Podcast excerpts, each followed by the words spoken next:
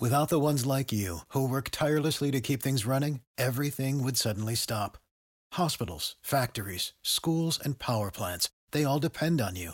No matter the weather, emergency, or time of day, you're the ones who get it done. At Grainger, we're here for you with professional grade industrial supplies.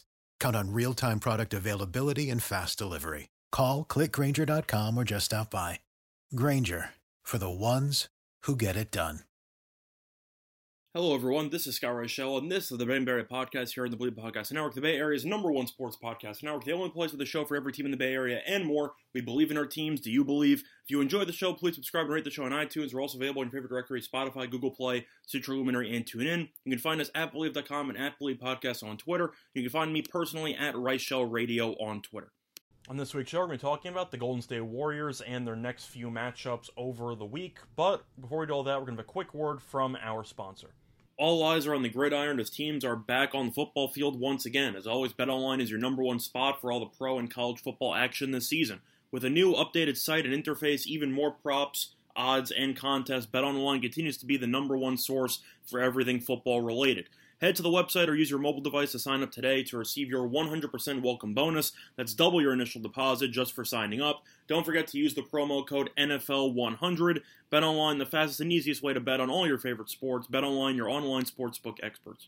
Welcome back, everyone, to the Betting Barrier podcast. And now, before we went on break, we previewed what we are doing with this big show. Once again, talking about the upcoming matchups for Golden State in the following week. But in addition to that, I also forgot to mention that we'll be going through this pre series breakdown in the first round between the Warriors and the Nuggets. It's officially playoff basketball time. So, besides going through the first couple of games, we'll also talk about the opening series prices, talk about where the value lies, etc. Now, of course, Golden State, just to recap the end of the regular season, did what it needed to do as the Warriors ended up winning each of their last five games in order to fully secure these three seed, while Denver did enough to avoid the play in, as Denver is the six. Now, to go through the last couple of actual games, just individually, Golden State had a very solid comeback against Utah, killed the Kings, killed the Lakers, beat San Antonio in a pretty competitive game, and then killed the Pelicans. I'm not sure what exactly to read into those games. The Utah win was very impressive.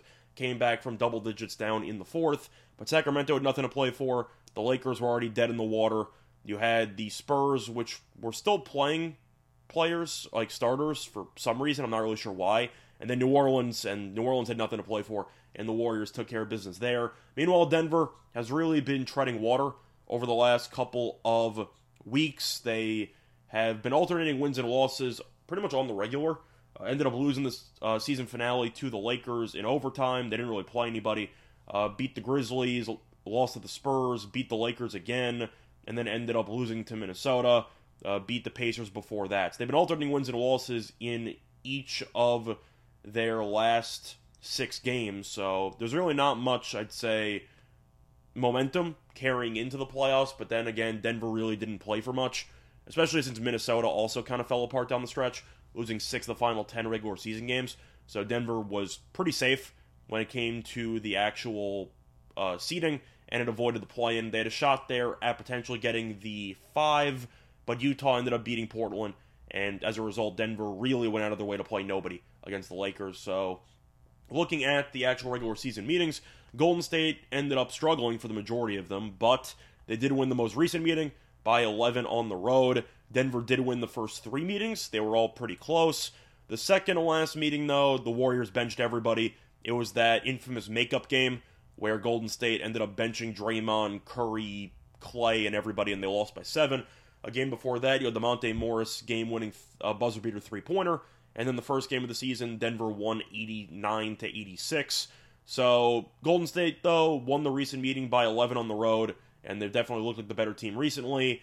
We'll see how the series plays out, but to go through the actual odds for this series breakdown, Golden State is obviously favored to win the series. They're a pretty decent favorite. They're not the Bucks, for example, who are about minus hell like a thousand. But if you want to just look at the actual series prices, Golden State is around minus two hundred. Uh, they're around uh, give or take minus two hundred, minus two fifty, shopping around. So me in the middle, it's around minus two twenty five.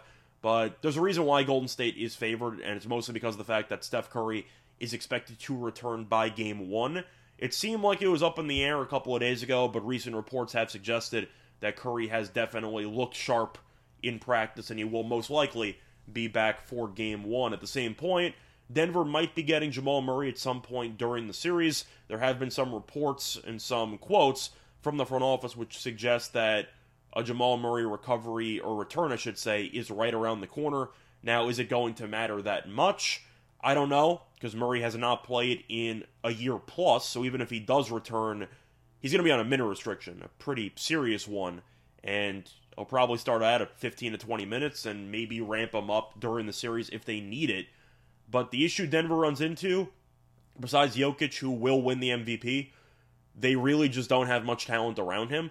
And the fact that they're even a six seed at this point is just a testament to how good Jokic is. Because when he's off the court, they're about as good as the Houston Rockets. According to advanced metrics, they are disastrous. But when Jokic is on the floor, they're about as good as the Suns, according to efficiency numbers. So, yeah, Jokic is that important, and that's why he should be MVP, and he's going to be MVP. But as for the series itself, do I think Denver can do enough to compete with Golden State's elite three point shooting? And I don't think they can. Jokic might get whatever he wants. Hell, the Warriors might even let him go for 40 on, on almost every single game and just force everybody else into some really difficult shots. Play the old defense against the Dwight Howard Orlando Magic. You let Dwight get his, you let him drop 40 per game, you limit the three point shooters, and then you'll win the series in five or six. I feel like that's that's going to be the strategy Golden State deploys. I think it's going to work out. I think Golden State does have a great chance to win the series, assuming Curry is playing in game one. But Clay with 40 plus in the season finale, he was amazing, so he looks like he's fully back. Jordan Poole is a serious candidate to win Most Improved Player. He's been great. Draymond has still been pretty inconsistent. I don't think he's really been that great, but defensively, of course, in the playoff atmosphere, he should provide a lot of value off the stat sheet, not to mention the veteran leadership that he possesses. But the bench, I'm still not a fan of. They got Iguodala, they have Otto Porter, they have Kuminga. They got some pieces. That's really it. They don't have much. They still have no backup center whatsoever because Wiseman is not returning this season, and that's the serious red flag because against Jokic, you know Looney's going to get into foul trouble at some point, and it's a matter of what exactly you can do to try to combat Jokic. But once again, I think Golden State's just going to let Jokic do what he wants, limit his passing creativity, and force Jokic to really just beat them single handedly. I don't think they're going to do that. Uh, Denver, I mean, and I think Golden State should win the series. But of course, minus 250 has really no value on it at all. If you want to take it to be safe, you can. But I do think the value lies in the actual series spread. Golden State minus one and a half games is about even money. So the question is do you think Golden State can win this series in six or less? I think they can. I do not think they're going to sweep. I think Denver will win at least one game in Mile High, but I do believe, or well, Mile High, you know what I mean, in Ball Arena, but in the altitude. Either way, I do think Golden State should take care of business at home. Golden State's going to try to push the pace. Denver's going to try to slow it down, and I do expect Golden State to eventually win out in that pace battle. But do I think Denver can really match Golden State shooting twos for threes? And I don't. So I think Golden State should fare well, and I do expect the Nuggets to make a couple of games close on the road, maybe losing by single digits, five and change. But do I think they're going to win a road game in this series? Probably not. And do I think Denver's going to win all their home games in this series? I do not. So I think Golden State's going to win the series. If I had to guess the length, I would actually go five. I really do not like how Denver's played for the last couple of weeks, and defensively, they have really been awful. And I think that's going to be a serious red flag. We know Golden State, we've seen the runs against Utah, against some other teams. They just have this blitz or this burst where they just blow you out of the water. And I think that's going to happen once again where Denver's going to keep the game close. We saw in the final regular season meeting where Denver basically didn't score for the final three plus minutes, and I expect that to potentially happen at various points in the series. Third quarter, fourth quarter, Golden State flips a switch, and Denver can't respond. No offense to Jokic and Malone. Uh, I think Malone's a decent coach, but even with a slightly, let's just say, rusty Jamal Murray, they don't have the talent and they're going to need Michael Porter Jr. back, which is a problem because he's never healthy. They paid him a boatload of money, and he's always hurt. But yeah, Denver's got some problems long term with the salaries, but either way, I'm going with Golden State to win the series in, I'm going to say five games, but I will give Denver at least one game at home. So now we're going to go into the actual games in the series. You have game one, Golden State favored by six. Total is around 223 and a half. First glance, I like the under. We've seen the four play-in games all go under up to this point. Game ones are also the most likely to be low scoring because of the adjusting to playoff officiating and the feeling out process in the first half in particular. But to go through the meetings this season, the last meeting had 215 with both teams being healthy, and I do feel like that is a good barometer to see where these totals should end up. I expect Denver to really try to slow the pace down, and I'll expect Golden State to be a little bit more deliberate as well. So you should see less possessions per game compared to the regular season, but you're looking at a spot where Denver should probably finish somewhere in the mid 100s for actual points here, uh, because I do expect Golden State to clamp down defensively at home. Golden State might end up going for, let's just say, 115 or so. That still puts you around 220. So this total does seem a bit high. I'm going to take the under, and I do expect Golden State to win this game once again by this a score around Eh, I'll just, I'll say 113 to 105. I, I, think they'll win by eight. I think they'll end up going uh, under the posted total, but I do believe Golden State will end up winning this game and covering. Now, talking about game two, the question is do I think that Denver can really make any adjustments after game one? And once again, I'm, I'm really not sure where they can because they're going to be trading twos for threes, as I mentioned several times already on the podcast. They don't have enough offensive firepower to fully match Golden State blow for blow. And defensively, they've really not been good. So I'm I'm really trying to think of what adjustments they can make. They really just don't have many options. I guess you're just praying Jamal Murray comes back, but you're hoping that somebody like Bones Hyland or um, Monte Morris or any of these guys get hot from three. I mean, that's not really a good recipe, or you hope they clamp down on the three point line. But you know that Denver's going to be forced to switch every pick and roll, not to mention all the off ball screens that Golden State likes to set. So you might see a lot of mismatches, and I expect Denver to struggle once again. Uh, I, I really just don't see a path for Denver to cover on the on the road here in game two. You can argue that motivation wise, they might just come out and try to punch Golden State early.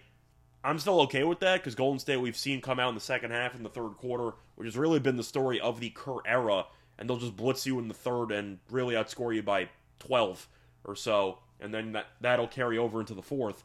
But they're playing Saturday and they're playing Monday, and I like Golden State to win both games pretty decisively. Now, I think they'll cover both. I said game one will be potentially single digits.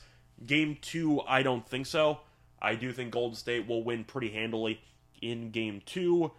Do I think Denver's going to win game three or game four? We'll talk about that next week. But as of right now, I do like Golden State's chances to win the series. I like them to win the series pretty handily, and I expect Golden State to win games one and two while covering, with the game going under in game one, and I'll actually take the over in game two. I do believe that Denver will eventually give way a little bit and allow Golden State to control the pace. I think you'll see more points in game two so I do like the under in game one and the over in game two. But that's been this installment of the Ben Murray podcast here for Thursday, April 14th.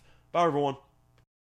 For the ones who work hard to ensure their crew can always go the extra mile, and the ones who get in early so everyone can go home on time, there's Grainger, offering professional grade supplies backed by product experts so you can quickly and easily find what you need. Plus, you can count on access to a committed team ready to go the extra mile for you. Call Click Grainger.com or just stop by. Grainger for the ones who get it done.